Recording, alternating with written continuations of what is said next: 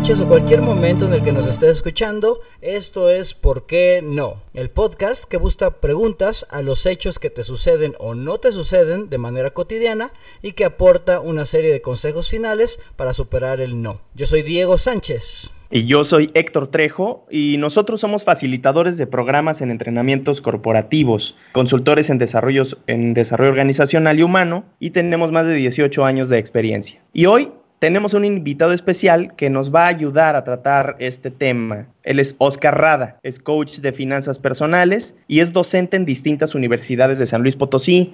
Bienvenido, Oscar Rada, ¿cómo estás? Hola Héctor, hola Diego, muy, muy bien, muchas gracias por invitarme y espero resolver algunas dudas y la situación que vivimos ahorita creo que considero que es una oportunidad es importante por eso tener este tipo de, espacios para poder platicar con, personas interesadas. Muchas gracias por acompañarnos. De ser, de ser coach y este, especializarse en finanzas, es un muy buen amigo. Y hoy nos va a ayudar a hablar de ¿por qué no tendrás lana cuando termine la contingencia? Que no vas a tener dinero cuando termine esta contingencia. Esperemos primero que termine. Y luego vas a estar bien jodido cuando termine la contingencia. Y bueno, y hoy te vamos a decir por qué. Y además, pues nuestro amigo, buen amigo Oscar Rada, nos va a echar la mano y nos va a pasar a la receta de pues cómo podemos evitar que esto no pase. Pero Héctor, ¿cuál es el primer por qué? ¿Por qué la gente se iba a acabar bien fregada acabando esta contingencia? Pues lo que habíamos discutido, Diego, Primero, porque no evitas las compras de pánico. Llega el momento en el que el pánico empieza a apoderarse de nuestra mente, tal como dijimos en el, en el episodio anterior. El miedo, la incertidumbre llevan a las personas a buscar certeza y pues solamente la sienten o la, logran obtener teniendo productos que consideran que van a escasear o que no van a tener próximamente, ¿no? Y de repente Por ejemplo, hay una ventana, una, una montaña de atunes, ¿no? O 427.312 papel de baño, güey. O sea, no sé cuántos traseros necesitas limpiar para tener tanto papel de baño. y, la cuestión es que... Las, compras de pánico. Pues, de hecho, por ejemplo, ayer salió un, un, chisme, un rumor de que, de que iba a haber escasez de alcohol, por ejemplo. Yo que sabemos que, sabemos, sabemos que no es un producto de canasta básica, pero créeme que en los tiendas de conveniencia estaba, había gente afuera, digo, guardando su sana distancia, pero este, esperando entrar a las tiendas. Hubo varios rumores dentro del día, eh, primero que sí, después no, este, pero esa parte de, desinformación nos generó ese tipo de compras de pánico en un producto que consideramos que no es canasta básica. Creo que, por ejemplo, ahí Héctor, ahorita hablábamos, este, creo que nosotros sí lo podemos considerar de canasta básica porque estar encerrados con niños, en, este, con tus hijos, bueno, hay veces que te, con una pequeña cubita, una chelita, pues ya Necesitas un trago, güey. O sea, yo no tengo hijos, pero ya con tanto encierro. Y es más, hay que hacer una votación para que las chelas entren en la canasta básica. Está bueno, ah, está bien. El punto no es la chela, sino el punto es el que la gente estamos haciendo compras de pánico y, y, en general se hace porque estamos buscando certeza, ¿verdad? Bueno, ese es el primer punto porque no vas a tener lana. Pero tenemos otro por qué no. Y creo que este está bastante duro y fundamentado y a ver si aquí mi amigo Oscar nos ayuda a entenderlo porque algunos no lo tenemos.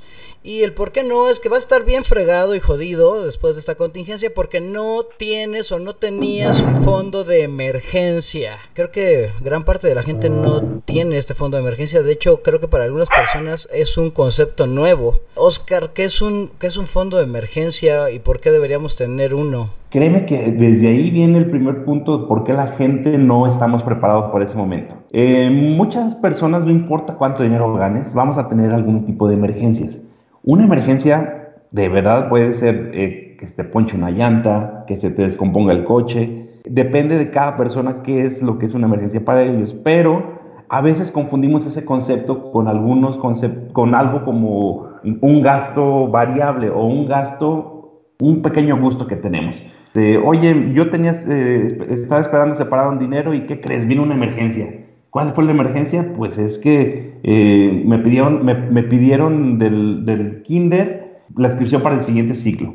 Oye, pues eso no es una emergencia, eso es algo que ya, tenía, ya deberías de haber considerado en, un presupuesto anterior.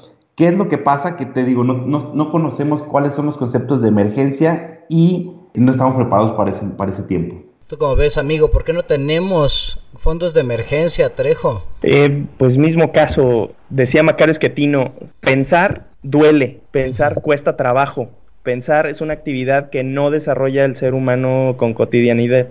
Entonces nos gana nuevamente la emoción y el, jinetito que, estábamos hablando desde un principio, no nos permite visualizar un futuro negativo. De hecho, yo he escuchado personas que literalmente dicen, no, no quiero saber cuánto tengo en mi cuenta bancaria porque eh, me pongo nervioso o me estresa. Pero al contrario, yo consideraría, es mucho más importante tener una planeación, saber en qué momento financiero te encuentras y como bien dice nuestro amigo Oscar, pues hay, hay cuestiones que no son emergencias. A ver, eh, vas a tener que pagar una colegiatura cada cierto tiempo, vas a tener que pagar la mensualidad de tu coche cada cierto tiempo, vas a tener que pagar tus tarjetas de crédito cada cierto tiempo, vas a tener que comprar el súper cada cierto tiempo. Eso no es emergencia. Oye, pero déjame defiendo un poquito a la raza, porque luego tiene que ver, no tiene que ver con que la gente no quiera hacerlo. Fíjate que hay varias etapas en el desarrollo del cerebro y la última etapa, la última etapa y la más avanzada es cuando tú ya eres capaz de proyectar el futuro, tú ya eres capaz de proyectarte al futuro. Y son etapas de evolución del cerebro. Primero tiene que ver con las cuestiones psicomotrices y ahí van avanzando hasta que en un momento ya puedes tú proyectar el futuro. Por ejemplo, un niño, los, los, ustedes que tienen niños, los niños son incapaces de proyectar el futuro. No le puedes hablar a un niño de por qué tiene que ahorrar, por ejemplo. Es, luego es difícil porque él dice, pues el futuro ni más, o sea, tienes que decir, no, pues tienes que llenar este cerdito. Ah, bueno, no, eso sí lo entiende el niño, pero si le dices, no, porque tal vez todavía no está en ese nivel. La mala noticia es que gran parte de la población nunca llega a ese nivel. Gran parte de la población y de los humanos nunca llevamos a ese nivel en donde podemos proyectar a futuro. Entonces luego ya es una cuestión también hasta de evolución eh, neuronal y cerebral, ¿no? Entonces, al no poder yo pensar en el futuro, pues no puedo tener un fondo de emergencias. Pero bueno, ahorita, ahorita daremos en la receta hasta cómo hacerle para que puedas brincar un poquito eso, ¿no? Trejo, ¿cuál es el siguiente? ¿Por qué no? Muy básico. Primero, porque no sabes en qué estás gastando tu dinero. Ese es un error fundamental. Y yo casi estoy seguro que tú, Diego, también, en algunos momentos no sabes en qué gastas. Y entonces ingresas cierta cantidad de dinero, pero no llevas un control, no llevas un registro, no sabes en qué se desvanecieron 10 mil, 15 mil pesos. Te odio, seguramente, porque es verdad. Y eso seguramente, te, pues eh, tú has tenido eh, que enfrentarte con eso con tus clientes, eh, eh, amigo Oscar, ¿sí o no? Claro, mira, les voy a poner un ejemplo muy claro, es porque no sabemos en lo que gastamos o a veces no, no le damos el valor suficiente al dinero que pasa por nuestras manos. Te voy a invitar a una fiesta, este, Héctor, y llevas 100 pesos en tu bolsa y llevas este, tu tarjeta de débito o de crédito. Llegas ahí a cualquier tienda de conveniencia, sacas tu cheve, sacas este, hielos, vasos, lo que tú gustes, y la cajera te dice, oiga, joven, pues son 150 pesos. ¿Qué haces en ese momento? ¿Con qué pagas, Héctor? Yo con la, con la tarjeta de débito, por supuesto. Con la tarjeta de débito. Ok, saliendo de ahí, tenías planeado gastar 100 pesos y gastaste 150 pesos. Así es. Saliendo de ahí, pues vas con, tu, con tu pareja y te dice, oye, pues se me antojó un elotito y mira, afuera del, del, del Oxxo están vendiendo elotes. Ellos no te, no te aceptan eh, tarjeta de, débito. Entonces dices, mira, no te preocupes, yo aquí tengo mis 100 pesitos que, que me sobraron y pues te gastaste 250 pesos en esa, en, esa pequeña salida. Hay veces que no somos conscientes de los gastos que tenemos. Ese tipo de gastos los llamamos a veces variables. O sea, ¿por qué? Porque no, no con, o gastos hormiga, eh, ¿por qué? Porque no sabemos ni, ni, en qué se nos va. Y a veces no tenemos el control de, de, todo ese tipo de gastos y sumando de poquito en poquito vamos a saber que puede ser hasta el 20 o el 30% de tu presupuesto mensual de lo que, lo que se te va en ese tipo de gastos. No inventes 20 o 30%, no, no. En chucherías, en elotes, así en elotes, en, algo que no, el algo que no Mira, aporta valor a tu vida. Un, ejemplo muy sencillo y creo que a todos nos ha pasado. Ayer tenía que ir a comprar una cadena para un candado, ¿no? Bueno, pues ya que estaba ahí en la ferretería, no, no fue nada más la cadena, fue la cadena, fueron unas argollas, fue una pasta para pegar unas cosas. Cuando vamos al súper también, tenemos una lista de compras. Ah, y llegamos y ya se nos antojó eh, X, eh, Y y luego pasamos ahí por, por, la fila para pagar en las cajas y hay unos cacahuatitos y hay unas este, chocolatitos y hay una Pepsi o una Coca-Cola o no sé. Y ya, hay, en nada más, en eso ya nos aumentó en nuestro presupuesto en unos 100 pesos, 120 pesos, ¿no? Y te fijas en qué gastas, ¿no? Yo ayer estaba en el súper, estábamos ahí haciendo comprando todas las cosas, de repente, ah, mira una barrita, ah, la echa ahí, ahí la novia, echa barrita de 50 varos, o sea, así de, men, o sea, eso cuesta lo de un kilo de manzanas, güey, no sé, algo así, pinche barrita que me duró 10 minutos, o sea, y, ya, o sea, ya gastado, desaparecido, lo que sea, ¿no? Entonces, ay, güey, Rada, me está haciendo sentir muy mal. ok, y el último, ¿por qué no? que vamos a tratar hoy es que vas a estar bien fregado y no vas a tener lana después de la contingencia porque no has recortado tus gastos. ¿Por qué demonios voy a recortar mis gastos? Es injusto que yo recarte mis gastos si yo quiero mantener mi mismo nivel de vida que he tenido siempre porque me lo merezco y que porque he trabajado por ello. Porque un maldito bicho va a hacer que yo gaste menos dinero. ¿Cómo ven amigos? ¿Les suena? Créeme que dentro de las ventajas del estar en cuarentena es que hay algunos gastos que los estamos recortando, queramos o no queramos. Esas saliditas al cine, esas saliditas este, a un partido de fútbol, eh, si hiciéramos la cuenta de cuánto estamos ahorrando por no salir, eh, porque nos mantengan en cuarentena, creo que viene hasta cierto punto una balanza de decir, bueno, como no estoy ahorrando, no estoy gastando en algunos, algunas cuestiones que no son tan necesarias para mí, debería estar eh, separando esa parte para, para gastos que son en verdad, verdaderamente necesarios. Mucha gente, ayer estaba con un cliente y me dice, oye, pues es que yo estoy gastando 250 pesos en un, 200 pesos en Uber Eats para pedir comida. Pues sí, pero si seguimos en esta contingencia, esos 200 pesos pueden convertirse en 5 kilos de huevo que te van a, sostener o, o vas a sobrevivir con ellos durante una o dos semanas. Hay que poner en la balanza el costo de oportunidad que estás teniendo al, al realizar un cierto tipo de gastos que son gustos para ti a un gasto que va a ser necesario en esta contingencia. Sí, porque no sabemos qué viene, ¿no? Entonces, está interesante, maldita sea, yo creo que pido ver diario, pero bueno, está bien. ¿Cómo ves, Héctor? ¿La gente recorta o no recorta sus gastos? Definitivamente los, lo que comenta Oscar tiene 100% de razón. La cuestión es que lo estamos haciendo en este momento ya que nos, ya que nos pegó la crisis. No somos conscientes de que nuestro tren de vida no tiene que ser el equivalente a nuestros ingresos, sino al revés. Tenemos que ver que si gano 10 mil pesos o no sé, 100 pesos, mis gastos no tienen que ser de 100 pesos, mi nivel de vida tiene que ser de 80 pesos para poder generar ese extra de 20, para tener estos fondos de emergencia para cuando nos suceda cualquier tema inesperado, ¿no? El 85% de la población en México, lamentablemente, vive con 200 pesos al día o menos. 85% de la población. Esto es una situación crítica en las finanzas personales. Porque un día que suceda alguna cuestión, pues esa gente no comió. Por eso hay mucha gente en, en, las calles actualmente en todo el país. Gente ambulante, gente pues albañiles, gente que vende en las calles sus productos y demás, que trabaja al día y que, y que va al día y que no puede detenerse, no puede encerrarse, no puede mantenerse en casa en cuarentena, porque si no, pues no come, ¿no? Entonces sí es importante para la gente que, que somos privilegiados y que podemos eventualmente tener este margen de, de, maniobra y de acción, ser conscientes y hacer conscientes a, la gente en, en, este podcast que si gana 100, no te tienes que gastar 120. Pero ahorita nos vamos a la receta amigo. Exactamente, pero eh, ahí ese es el, tema, este Diego. ¿Por qué no? Que gastamos más de lo que tenemos. Y gastamos más de lo que tenemos. Y además nos endeudamos para gastar más de lo que tenemos. y queremos pedir ese crédito para salir de vacaciones o para comprar los regalos de Navidad o para quedar bien con el suegro, con la suegra. No somos conscientes racionalmente, lo que tú decías, de proyectar ese futuro. Así es. Ok, y bueno, haciendo la recapitulación de los por qué no. Primer, por qué no, porque no evitas compras de pánico. Después, porque no tenías un fondo de emergencia.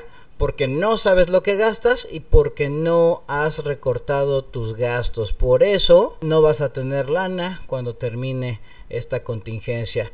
Y vámonos ahora a, la, receta. No lo digas, porque para eso está eh, Oscar Rada, que nos va a decir exactamente por qué sí podrías tener lana al terminar esta contingencia. ¿Qué hacemos? Claro, mira, la receta creo que es, es la parte de estructuración de tus finanzas. Algo que me comentó Héctor es que no importa cuánto dinero tengas, el chiste es cómo lo estructures. Un comentario, si le das un millón de pesos a una persona, a un indigente, a alguien de la calle, ¿qué crees que va a hacer con él? Se lo va a gastar, o sea, si te fijas, este, no, él no va a pensar, como tú dices, este, que puede, puede venir otra, otra contingencia, otra nueva emergencia. Es importante, o sea, no importa cuánto ganes, el chiste es cómo, cómo lo, lo estructures y, ajá, cómo, sobre todo estructurar, no tanto como cómo gastar. La receta que yo les traigo es hacer una balanza de la parte de tus ingresos. Vamos a, ponerlo 50% de lo que tú ganes, ponerlo a tus gastos fijos. Pero por eso tenemos que identificar primero cuáles son tus gastos fijos. Luz, agua, teléfono, este, internet. Por ahí mucha gente me dice Netflix ahorita, bueno, pues puede ser un gasto fijo. Alcohol, no es un gasto fijo. no, lo podemos evitar, Diego. ¿Por qué? 50% de tus gastos fijos. Mucha gente no sabemos ni cuáles son nuestros gastos fijos. Créeme que a mí cuando, cuando me pasó una, una emergencia, bueno, una emergencia, pero que, que, tuve a mi, bebé, este, no sabía que un gasto fijo o no vaya considerado como gasto fijo eh, leches, pañales, este, toallitas de bebé, todo, todo eso lo que te permite que esté bien tu, el bienestar de tu familia. Viene la, la, siguiente parte, del, del 100% de tus gastos, de, de tu ingreso, vamos a meter el 20% a gastos variables. ¿Gastos variables cuáles son? Saliditas, fines de semana, diversión, gimnasio. Ahí sí está Uber Eats. Y ahí puedes, puedes meter el, el, Uber Eats. Si te fijas, como decía Héctor, ahí tienes el 70% de tus ingresos. ¿Qué, ¿Cuánto nos falta? El 30%. 30% lo vamos a meter a la parte de ahorro, pero no el ahorro como nos han enseñado la parte de nuestros papás, de que ya tenías tu alcancía este, le estabas metiendo de poquito en poquito y todavía ni sabías, eh, todavía ni la llenabas y, ya sabías en qué te ibas a gastar. El ahorro enfocado al consumo creo que es algo que nos han enseñado desde chiquitos y es algo que tenemos que eh, cambiar, cambiar el chip. El ahorro lo vamos a dividir en dos partes. El 20% en ahorro a corto plazo. Ese ahorro a corto plazo es para hacer frente a situaciones eh, presentes. ¿Qué, ¿Qué, es lo que divide el ahorro a corto plazo? Primero, generar el fondo de emergencia. El fondo de emergencia de cuánto debe de hacer o cuánto recomendamos eh, que, tengas en tu fondo de emergencia, pues que sean tres meses tus gastos fijos. ¿Qué es lo que pasa? Que mucha gente no conoce cuáles son sus gastos fijos o no logra diferenciar de gasto fijo y gasto variable y por, lo, por, lo, por eso no tiene un fondo de emergencia. ¿Por qué tres meses? Creemos que los tres meses, si te corren un trabajo, puedes buscar trabajo y, y conseguir en tres meses un negocio puedes conseguirlo en otros tres meses. O sea, es una cantidad. Una pandemia puede durar tres meses.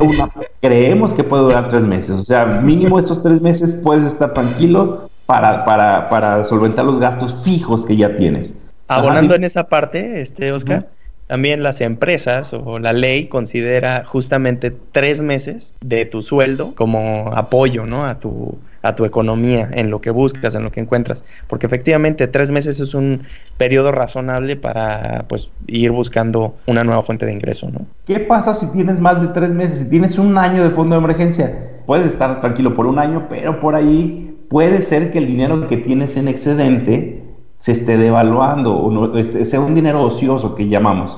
Entonces, este, por eso recomendamos que sea tres meses, pero bueno, es sugerencia y cada quien puede puede tener el fondo de emergencia que, necesite. Después del fondo de emergencia, generamos lo que es la liquidación de deudas. Créeme que mucha gente dice, no hombre, yo tengo el dinero y primero quiero liquidar deudas para estar tranquilo. Tranquilo, pues primero hay que empezar, hay que seguir con esos pasos. ¿Por qué? Porque si saldas todas tus deudas y no tienes un fondo de emergencia y te pasa un accidente, vuelves a pedir prestado y endeudarte. Entonces nunca vamos a salir de ese ciclo. Después, ya tenemos el fondo de emergencia, ya liquidamos deudas y ahora sí viene la parte del dinero para inversión. Creo que ahorita este podcast va, más enfocado al tema de la, contingencia que tenemos ahorita, entonces Primero es generar el fondo de emergencia y después, posteriormente, nos vamos a ir a la parte de, inversión. Otra, si se fijan, ya llevamos el 90% de, nuestro, de nuestros ingresos. Y hay un tipo de ahorro que yo, le llamo el ahorro salvavidas o el ahorro a largo plazo, que es el, el que te va a permitir hacerle, hacerle fuerte a los compromisos futuros. Un compromiso futuro, ¿cuál, cuál, ¿cuál sería? Pues tu retiro, la educación de tus hijos a largo plazo, que te tengas liquidez para cuando tú ya no puedas estar trabajando. Ese tipo de, ahorro, ese solo depende de ti. Y es separar una parte de tu, pues de tu época más productiva para dejarlo en un futuro. Hay veces que decimos, no, hombre, es que no, no, no puedo ahorrar porque no me sobra dinero. Es que no es que te sobre dinero, es que tienes que estructurarte para que el elotito, la chelita, la Coca-Cola, esos, esos este, gastos que no generan valor en tu vida, separarlos y meterlos a una parte que te va a generar valor cuando, cuando tú ya no puedas trabajar. Recapitulando, ahí tenemos la receta financiera para estructurar tus finanzas.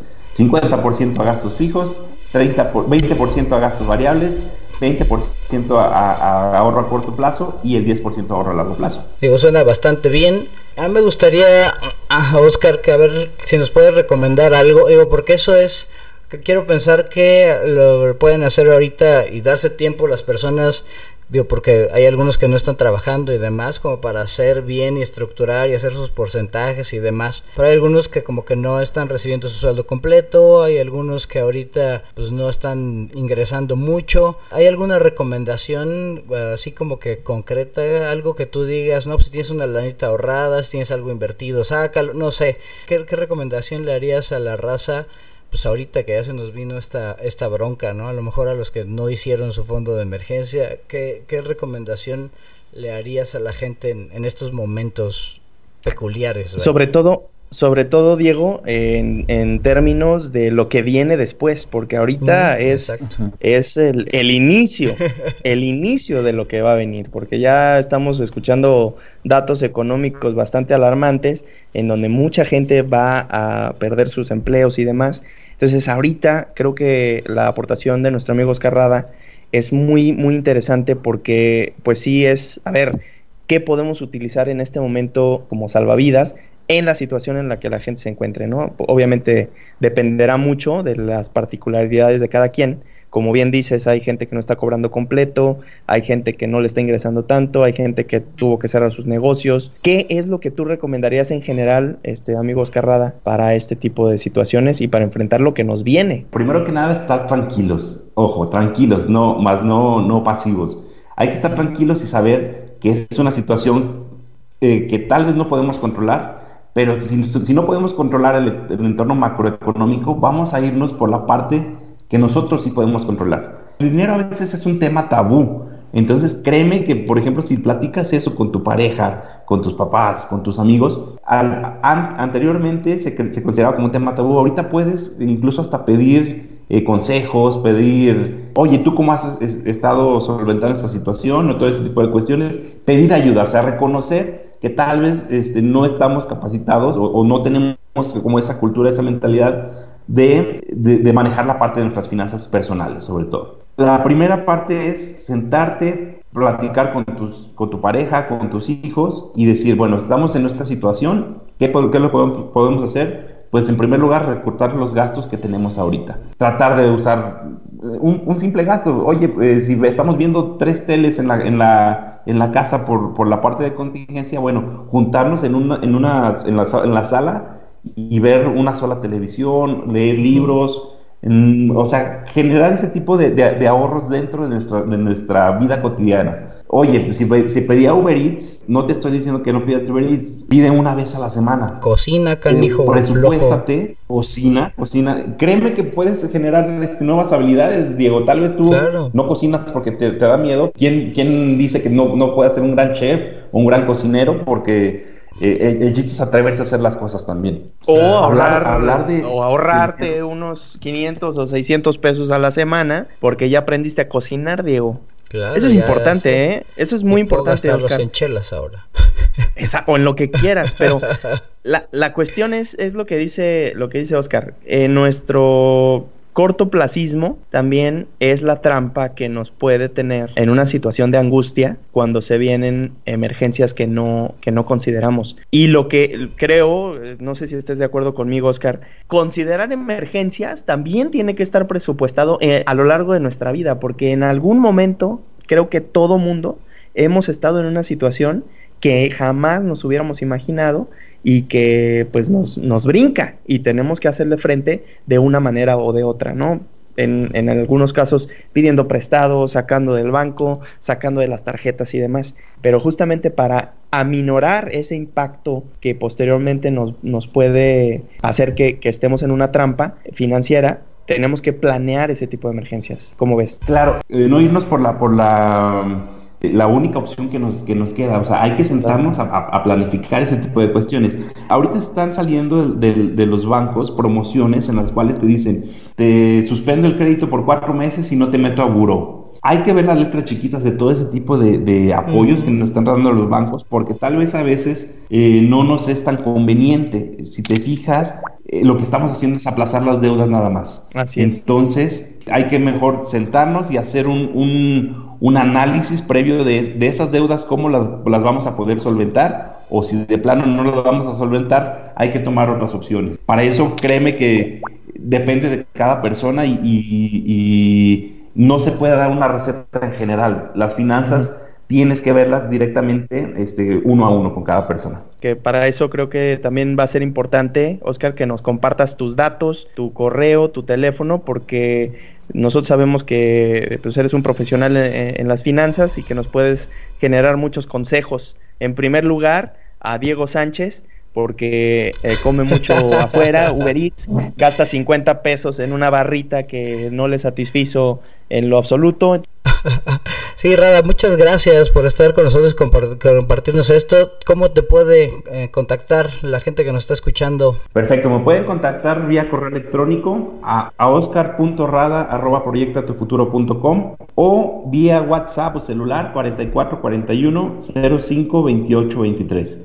Repito, 4441 05 28 23. Nos ponemos de acuerdo, hacemos una, una asesoría eh, virtual Créeme que esas asesorías son interesantes. ¿Por qué? Porque identifico tus patrones de consumo, te ayuda a estructurarte la parte de tus finanzas y te doy ya, ya, recomendaciones personalizadas acerca de qué puedes realizar. Tanto, me enfoco más a nivel personal, pero eso tú lo puedes eh, trasladar a parte de tus negocios y a parte de tus proyectos emprendedores que tengas. Entonces es interesante, les invito a, agendar una cita y con gusto los, los, vamos a atender por ahí. No tiene ningún costo, ¿eh?